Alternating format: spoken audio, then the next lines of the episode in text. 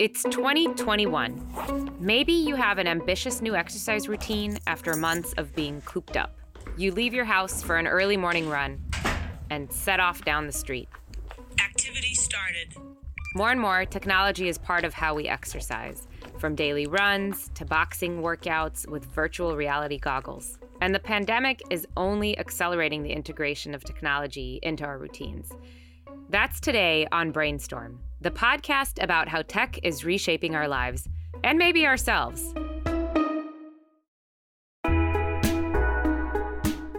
Hi, everyone. I'm Michal Lev-Ram. And I'm Brian O'Keefe. I feel like after the holidays, everyone is always bragging about the cool stuff they got. Like, for instance, the sweater that I'm wearing right now. It's pretty cool. But here's a question for you What was your favorite gift that you gave to somebody over the holidays? Well, I got both of my daughter's sweatshirts that say favorite daughter. So that was probably my my favorite of the gifts. What about you, Brian? Did that cause a fight? No. When they were both a favorite daughter? I had them open it at the same time and they got the joke because they're always blaming me for favoring one over the other. So I always tell them I love the dog best. But uh, what about you?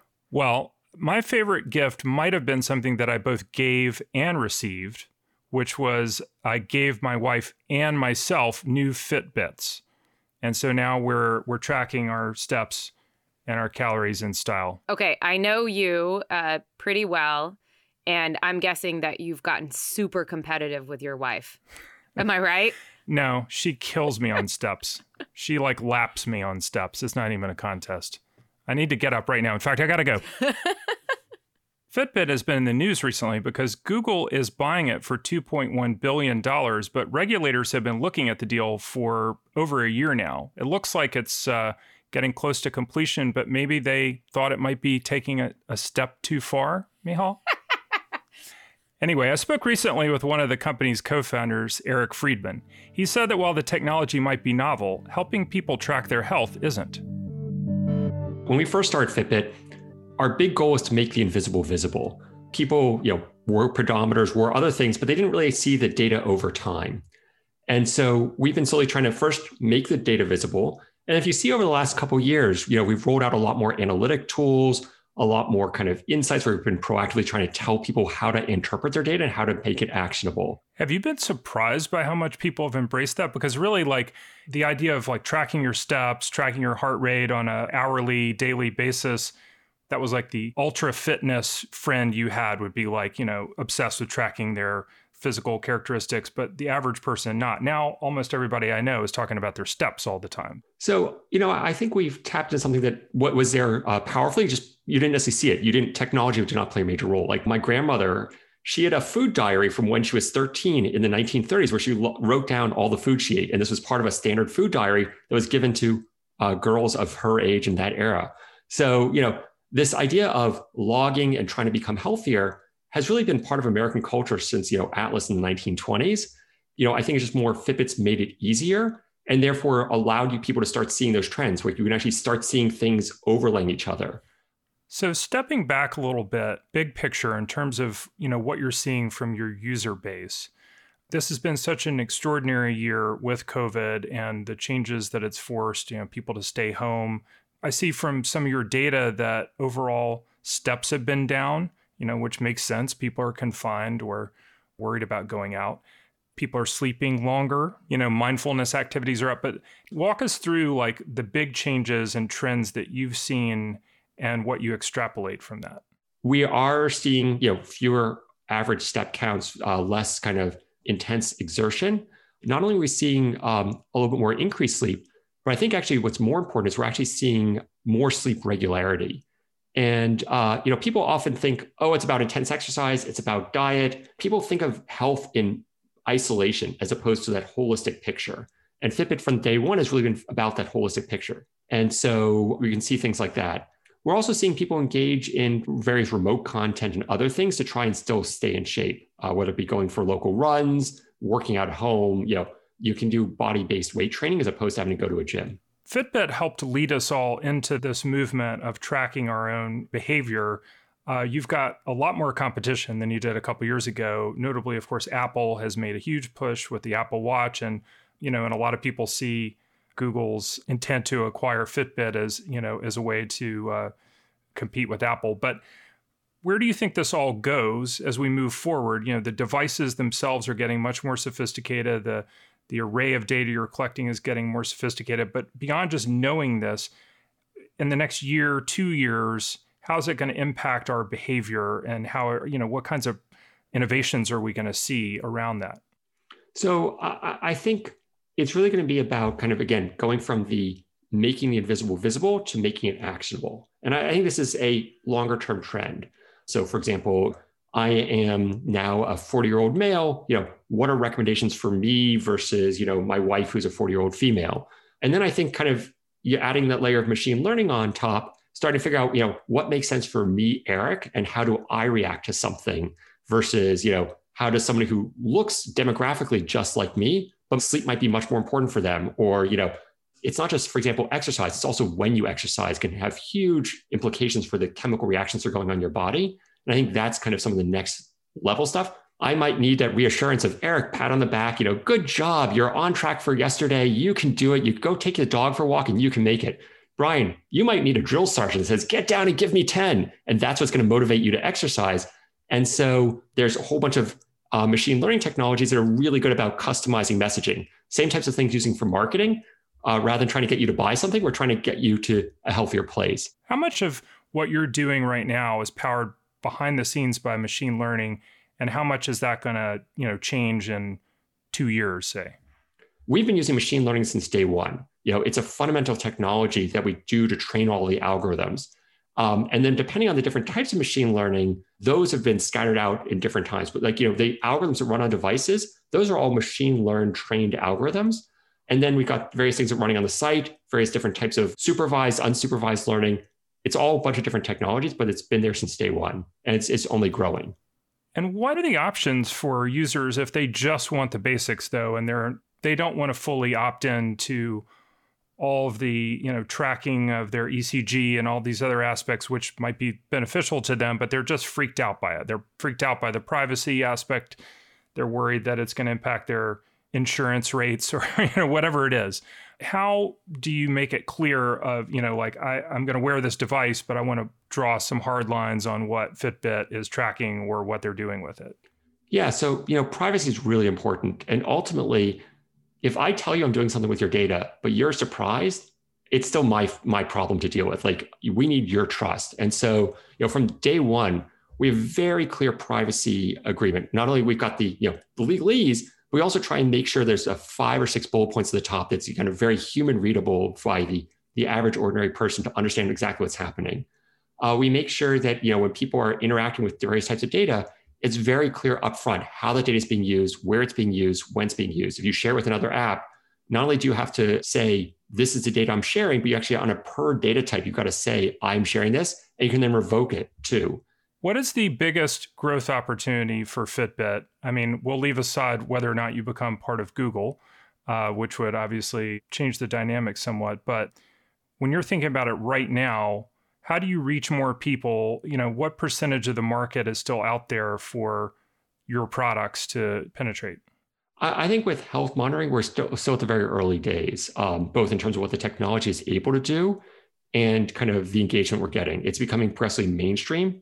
But you know, I think the promise is we are there. We are your safety belt that's going to be there for your entire life, you know, from when you're very young to when you're very old, and we're adjusting with you.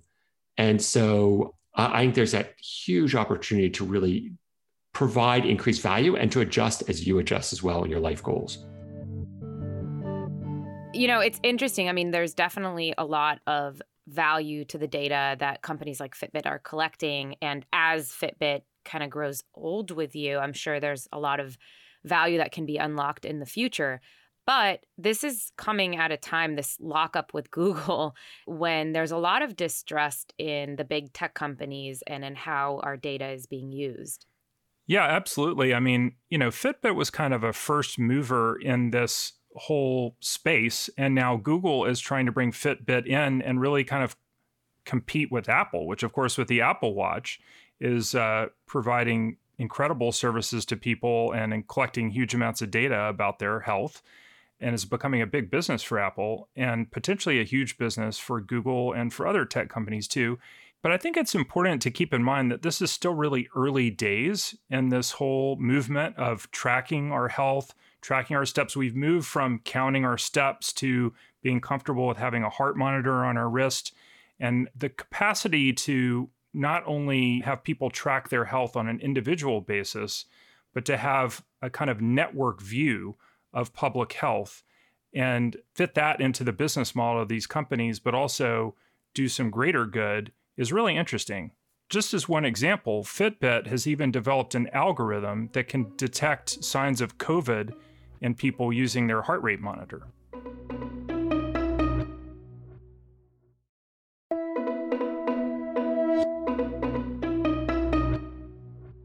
It's no secret that since the pandemic began, people have been exercising less and less. I mean, not not me, but maybe you, Brian. Sadly, that's true for me and for the population in general. Our next guest, Dr. Abi Fisher, is an associate professor of physical activity and health at University College London. Early in the pandemic, she and her colleagues looked at smartphone tracking data for more than 5,000 people in the UK we saw a really clear decline in physical activity um, sort of pre to mid lockdown by about 50%. So when we explored the data by age, we saw that the majority of people did decline, but actually the over 65 started to increase, which we thought was really interesting. But one thing to kind of say is that um, because it's smartphone tracking data, we weren't capturing everything that people were doing. So obviously people don't have their phones on them when they're in the home. So if they were doing home based exercise, which we probably think they were doing some, we were missing that. Um, but overall, there, there was that decline.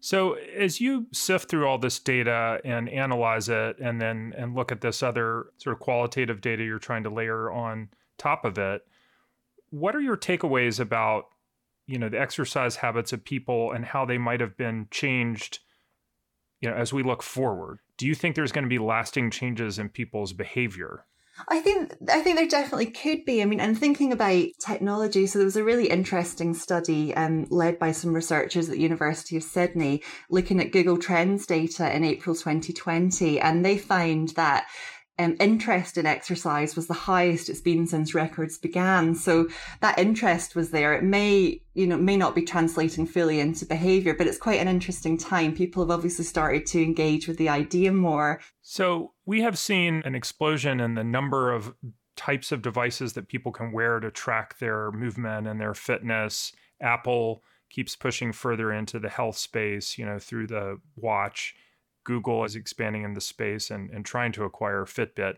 What do you think the takeaway is going to be in terms of how that translates to actual behavioral change in people? You know, like you noted, the rise in interest, people Googling or trying out apps, you know, but what does it take for that to be sticky and to change behavior?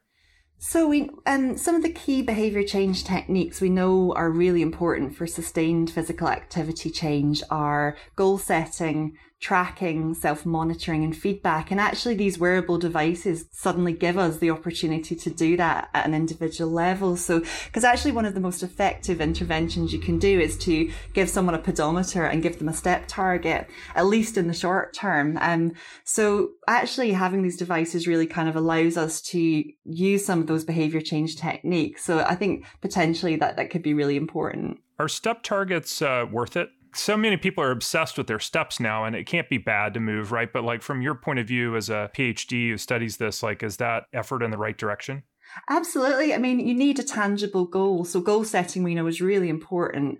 And a step goal, if you can measure it and monitor it is, is great. I mean, I monitor my own steps as well. I think it, you know, it's an easy, tangible thing to do. So the answer is yes. I mean, the 10,000 steps a day, which, you know, is people are sort of, it's a very salient kind of message.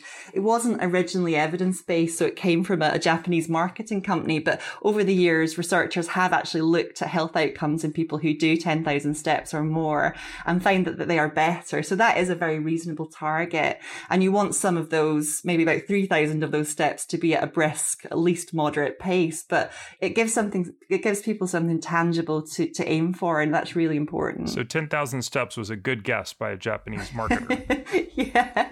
What's the scientific like real target? Like 9,000 or 11,000 or is it silly to, you know, fixate on the exact number? It's not silly. I mean, so so the, the, recommendations from the World Health Organization are that we should be doing um, at least 150 minutes of at least moderate activity. And moderate activity it makes you feel warm and out of breath and raises your heart rate. Um, and 150 minutes of moderate activity translates to about 3,000 brisk steps. But the other thing to point out that people often forget in the guidelines is we're also supposed to be doing at least two days of strength based activity, and that often gets sort of of pushed to the, the back of the messaging and, and the strength based activity is equally important. So, what kind of strength based activity makes sense for the average person? They don't need to necessarily be pumping giant iron at the gym, right? But like what would work and how do you track that?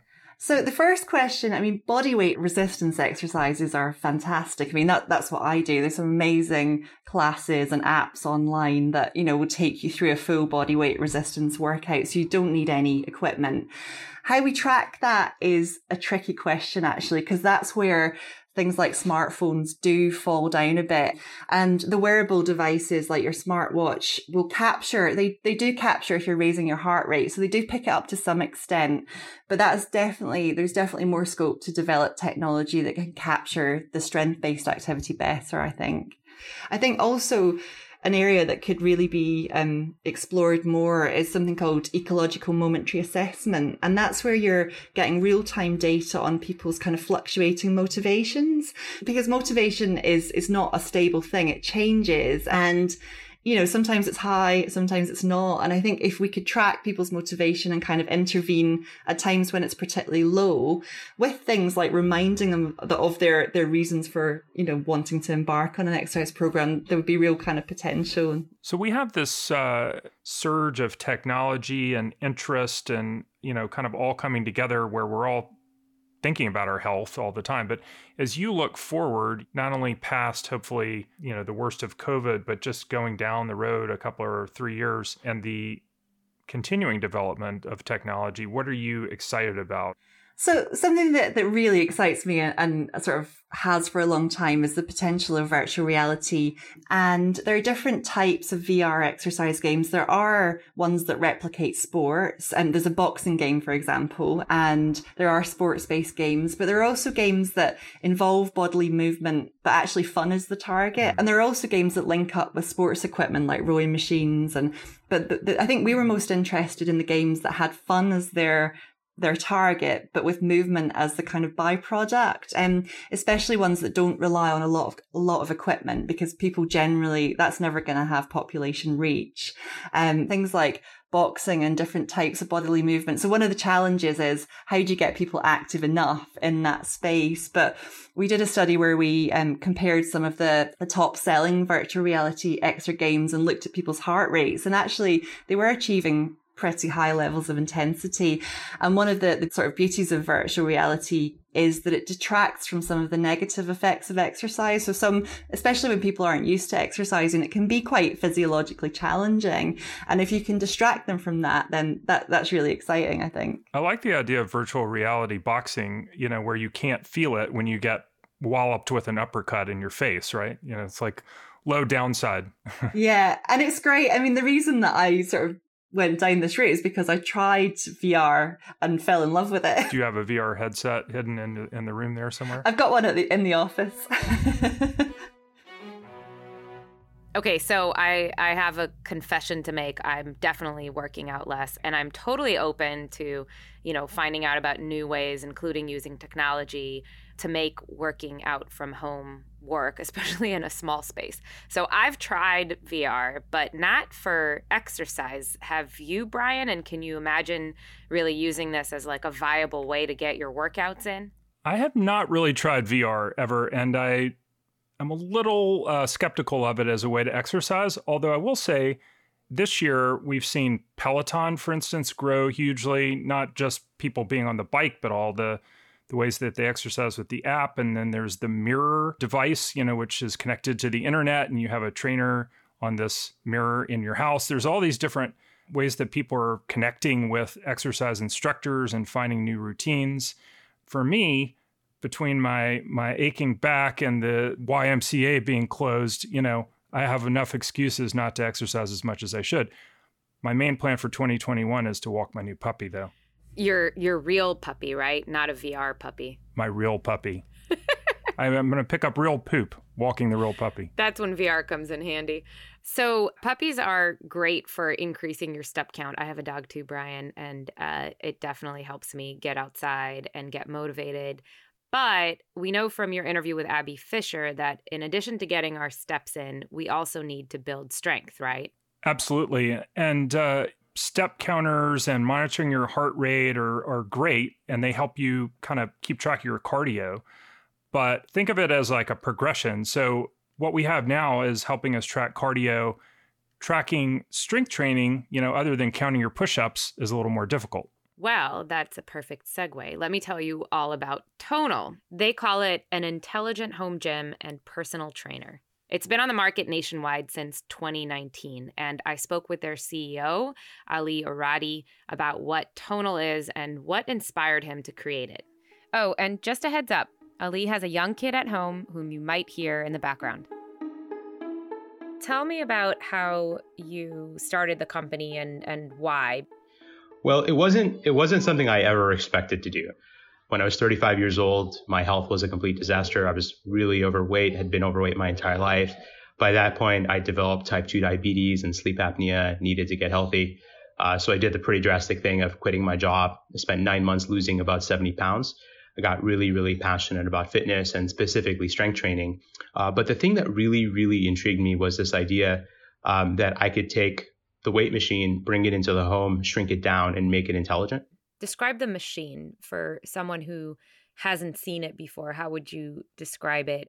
Well, if you stand, you know, 10 feet away from it, you know, it looks a lot like a 42 inch screen mounted to your TV sideways, like vertically. But when you walk up to it, you realize that there are these two arms that pop out, and you can adjust the arms uh, into hundreds of different positions. And coming out of the ends of those arms are cables, and those cables can generate up to 200 pounds of dynamic, adaptive, personalized force. Uh, and then there's a screen that that has coaches on it that guide you through your workout. Um, the videos are actually being edited for you as you work out while you're working out in real time.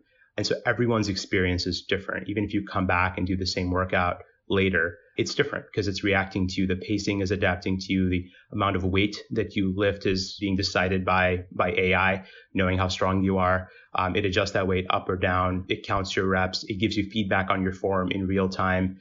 It really is like being with a personal trainer. So, how does it know all of this? What is it actually sensing from me as the user? just to give you examples, uh, the handles that you attach to a tonal that you, you pull on, those aren't just like plastic handles like you'd find at the gym. Those have electronics inside them, and we're actually measuring your movement in three dimensions. We have all sorts of sensors inside the tonal as well. All of that data crunching in real time gives us a pretty accurate sense of what you're able to do when you're about to fail. And we feed all that back into the weight engine so we can choose how much weight you should lift and when it's time to go up or down. And we feed that into the form feedback algorithms where we can, you know, we can give you real time and, and relevant tips um, like, hey, remember to do this, or hey, don't do that. So, how does it work? I assume there's got to be some mechanical component here inside. Yeah, so the force is generated using electricity and magnets, or what's known as electromagnetics. And with that, we can generate up to 200 pounds of force. Uh, and 200 pounds, that's enough to pick you up off the ground, right? So it's a pretty serious amount of force. And on top of that, uh, we recently announced a new technology called SmartFlex, uh, which actually adapts uh, the resistance through your range of motion in order to most effectively uh, work your muscles. As a result, can give people a much better workout in a much shorter amount of time. Plus, we're choosing the exact right amount of weight. Most people lift too light or too little. Plus, we have coaches creating multi-week programs to help people achieve their goals. It's kind of the best of all worlds, and you can do it in your home without going anywhere. right? It's it's really great. So on the the coaching part of it, um, there's definitely a social component to going to the gym, being around other people, group fitness classes. What social components are there to Tonal, if any? Well, our, our social components are uh, we have a, we have an online community, especially on Facebook, which is really really vibrant. Uh, we have a leaderboard.